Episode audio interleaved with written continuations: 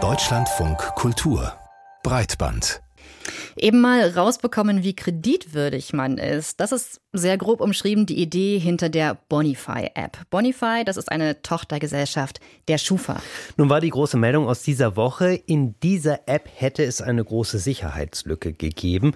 Man konnte wohl unberechtigt Mietbonitätsbescheinigungen anderer Personen abrufen. Ja, und tatsächlich, die Sicherheitsaktivistin Lilith Wittmann hat auf Twitter und Mastodon den Boniversum-Score von CDU-Politiker Jens Spahn präsentiert. Boniversum, das ist eine Art Schufa-Alternative.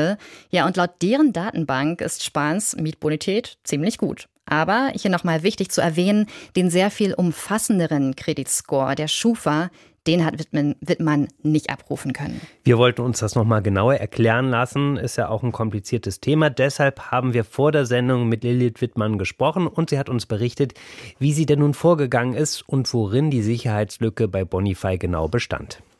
Wenn man sich bei äh, Bonify angemeldet hat, dann gab es ja diese Option, das über den Personalausweis oder über die Authentifizierung über das Bankkonto zu machen. Das ist ein Verfahren, das heißt Bankident.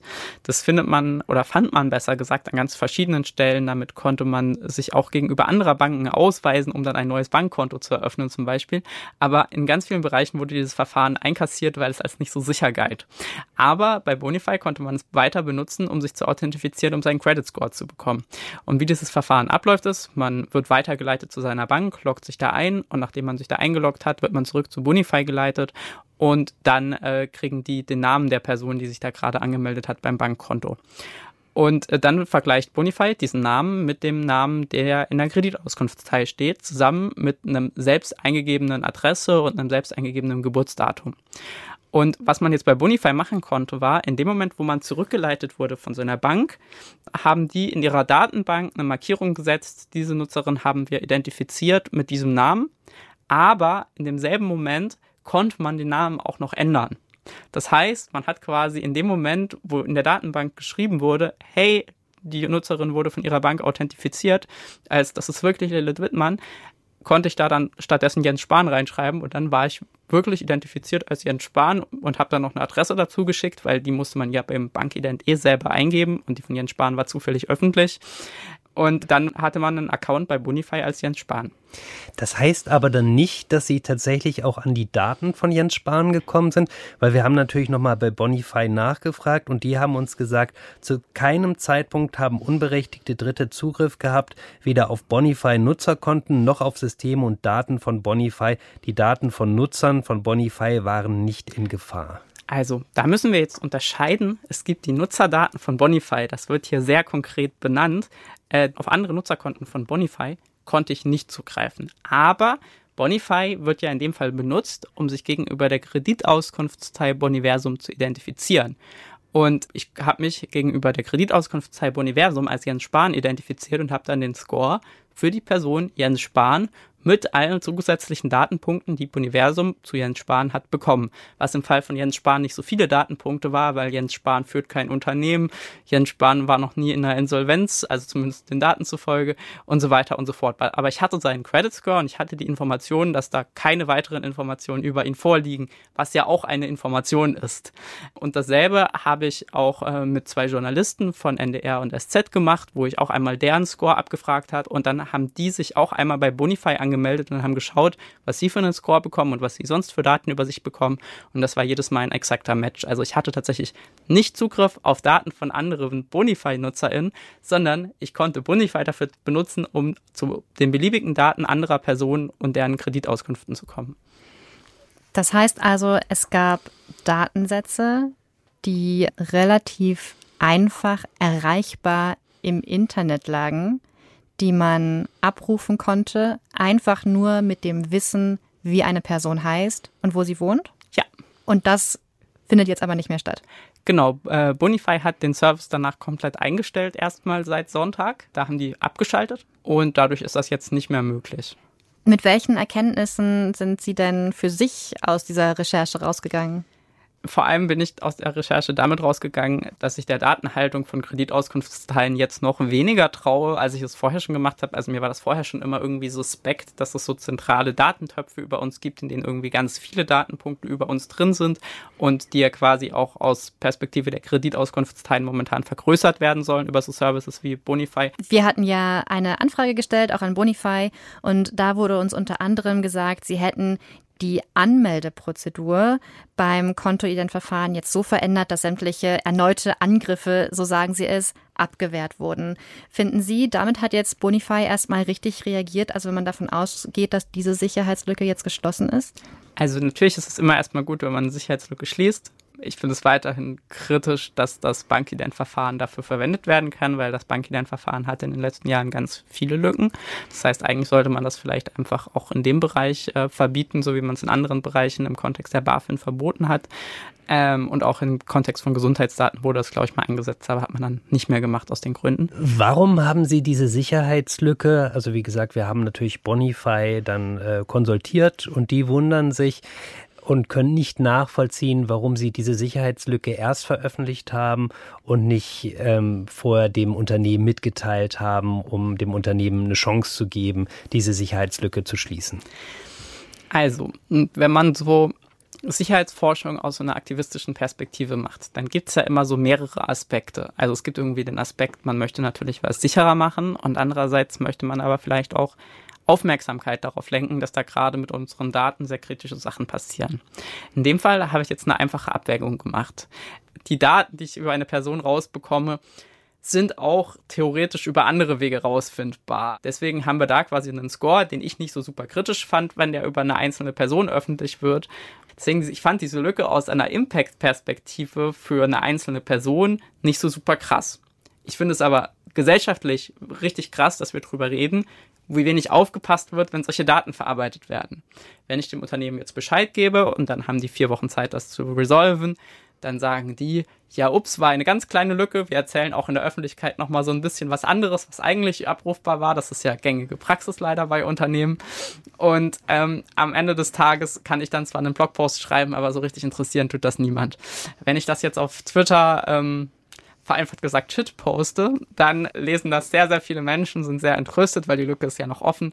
Und in der Regel führt das zu deutlich mehr Medienaufmerksamkeit, die ja in dem Fall absolut gewollt war, um über dieses gesamte Thema Schufa nochmal und deren Datenhaltungsstrategien nochmal zu reden.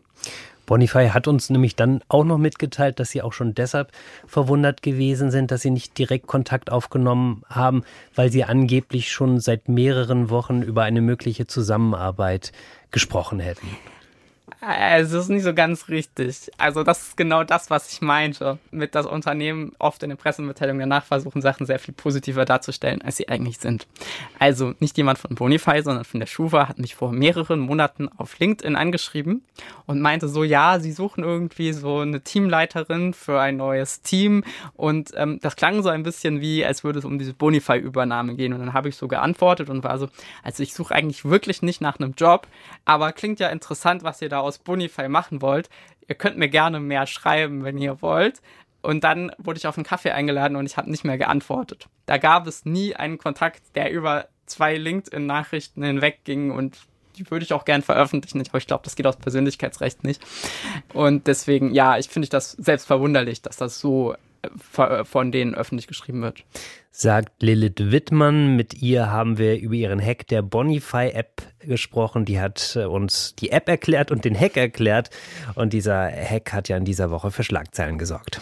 Ja, und das haben wir schon mal gesagt. Seit kurzem ist Bonify eine Tochtergesellschaft der Schufa und die verspricht ja schon seit längerer Zeit, transparenter zu sein. Denn seit Jahren wird von Datenschutzaktivistinnen und Aktivisten gefordert, dass die Schufa besser erklärt, wie sie eigentlich arbeitet. Zum Beispiel von der Initiative Open Schufa. Einer der Mitbegründer war Arne Semsrott und mit ihm haben wir darüber gesprochen, wie er es denn heute sieht mit der Schufa. Ist sie denn transparenter geworden? Und was war eigentlich die Idee hinter Open Schufa?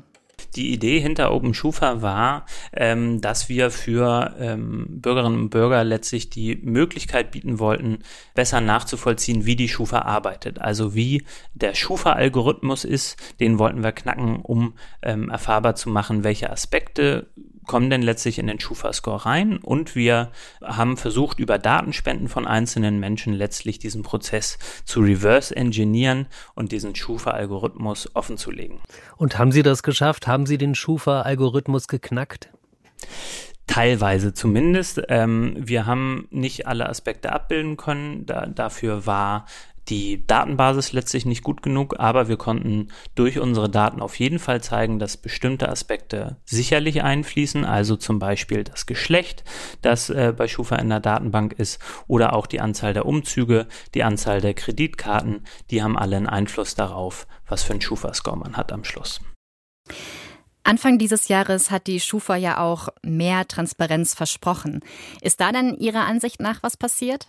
Es ist schon so, dass die Schufa jetzt mehr macht, als sie noch vor einigen Jahren gemacht hat. Also ähm, die Reaktion auf OpenSchufa war damals noch sehr feindselig und uns wurde ein Angriff auf den Datenschutz und die öffentliche Sicherheit unterstellt.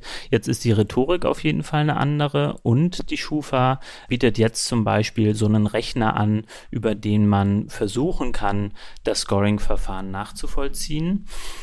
Mm, das ist aber alles etwas, was die Schufa freiwillig macht und was sie auch nur so annäherungsweise macht. Also der, der Schufa-Algorithmus ist weiterhin nicht öffentlich einsehbar.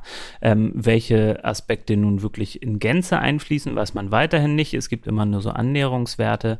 Das heißt, die Schufa äh, verfolgt jetzt offenbar eine PR-Strategie der, der höheren Transparenz, um auch diese Marke ein bisschen äh, freundlicher zu gestalten. Das führt aber letztlich nicht zu, zu größeren Veränderungen Veränderungen in der Öffentlichkeit. Ich glaube, dafür bräuchten wir eher gesetzgeberisches Handeln. Letztlich sollte ja auch Bonify Teil dieser Transparenzoffensive sein, weil es eben hieß, da kann jeder mal nachgucken und das ziemlich niederschwellig, wie sein Score aktuell so aussieht.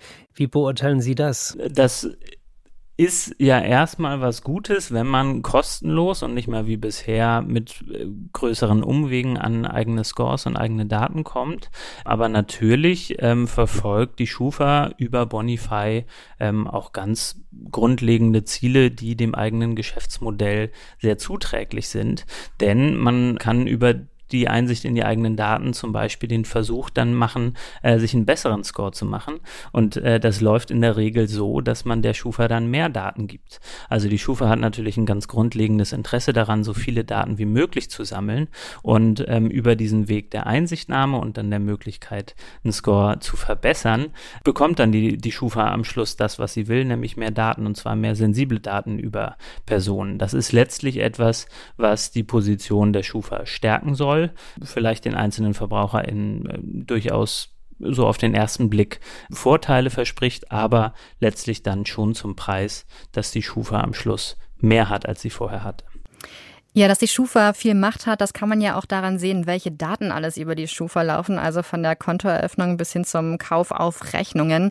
Weshalb liegen denn eigentlich so viele sensible Informationen über BürgerInnen bei einem Privatunternehmen? Das ist äh, letztlich eine Abfolge von verschiedenen Faktoren. Äh, zum einen würde ich sagen, weil es erlaubt ist, also weil äh, die, die Gesetzesmöglichkeiten dafür da sind ähm, und weil äh, die Schufa eine sehr lange Tradition hat der Zusammenarbeit mit sehr vielen Unternehmen. Im Bankenbereich, im Kreditbereich, aber auch im Telekommunikationsbereich ist es Standard, dass äh, Informationen von VerbraucherInnen an die Schufa weitergegeben werden. Man kennt ja noch so aus vor DSGVO-Zeiten die Schufa-Klausel, die dann eine Zeit lang unter ganz vielen Formularen zu finden war, wo man quasi quasi automatisch immer die Weitergabe erlauben musste. Inzwischen läuft es mit DSGVO sogar auch ohne Schufa-Klausel. Und die Schufa, die hat einfach eine sehr zentrale Position innerhalb von bestimmten äh, Geschäftsbereichen, also zum Beispiel Kreditaufnahme. Äh, und ähm, diese sehr zentrale Funktion, die wird natürlich immer weiter gestärkt, je mehr Informationen die Schufa über einzelne Menschen bekommt. Wie wird denn da kontrolliert, ob die Schufa dem Datenschutz gerecht wird? für die Kontrolle zuständig, und das ist ein Grundsatzproblem in diesem Fall, äh, ist die hessische Datenschutzbehörde und die ist dafür bekannt, besonders sanft, besonders weich mit der Schufa umzugehen. Wäre die Schufa in einem anderen Bundesland und wäre vielleicht eine Datenschutzbeauftragte zuständig, die ein bisschen aggressiver vorgehen würde, dann bin ich überzeugt, hätten wir auch eine andere Diskussion um die Schufa. Und wir wissen aber aus den letzten Jahren, dass in der Regel die Gutachten zur Überprüfung der Arbeit von der Schufa, äh, von der Schufa selbst in Auftrag gegeben und bezahlt wurde und das dann letztlich von der hessischen Datenschutzaufsicht nur abgenickt wurde. Ähm, da gäbe es auch sehr großen Nachsteuerungsbedarf, aber wir haben leider das Pech, dass äh, die Schufa in Hessen ist und da dann die Aufsicht nicht besonders viel macht. Ja, und jetzt gibt es ja noch ein anderes Risiko, nämlich, dass die Schufa ja prinzipiell auch verkauft werden könnte. Also wir wissen zum Beispiel, dass es da Interesse gegeben hat von schwedischen Investoren. In so einem Fall könnte die Bundesregierung da zum Beispiel ein Veto einlegen, also so zum Beispiel wie bei dem Terminalverkauf des Hamburger Hafens, da wäre das ja möglich gewesen. Oder muss man im Prinzip damit rechnen, dass die Daten einfach mitverkauft werden in so einem Fall? Das ist eine sehr interessante Frage und ich weiß keine abschließende Antwort darauf. Ähm, das Kartellrecht ist ja vor kurzem reformiert worden und damit hat die Kartellbehörde, das Bundeskartellamt auch einige Möglichkeiten, auch in solche Bereiche reinzugehen. Ob das hier der Fall wäre, bin ich mir nicht sicher, aber ich glaube, dass das grundsätzlich ein wichtiger Aspekt ist, um die Debatte um die Frage, was wollen wir denn eigentlich für eine Struktur an so einem Punkt haben, ganz entscheidend befördert werden würde. Also es gibt ja zum Beispiel Vorschläge dafür, nicht ein gewinnorientiertes Unternehmen ähm, an so einer wichtigen Stelle zu haben, sondern stattdessen zum Beispiel eine öffentlich-rechtlich organisierte Organisation. Das gibt es durchaus auch in anderen Ländern. Also eine Organisation, die kein Gewinnstreben hat, sondern Gemeinwohlaspekte ähm, verfolgt, die äh, ähm, nicht staatlich ist, aber zumindest äh, besser staatlich kontrolliert ähm, und ähnlich wie zum Beispiel der öffentlich-rechtliche Rundfunk dann eine Funktion wahrnimmt, die uns allen dient. Und ich glaube, gerade wenn es um eine so wichtige Funktion geht, wie die Schufa sie jetzt wahrnimmt, äh, sollten wir eigentlich über andere Modelle jenseits von kapitalistischer Organisation nachdenken. Meint Arne Semsrott. Mit ihm haben wir hier im Deutschlandfunk Kultur über die Schufa gesprochen.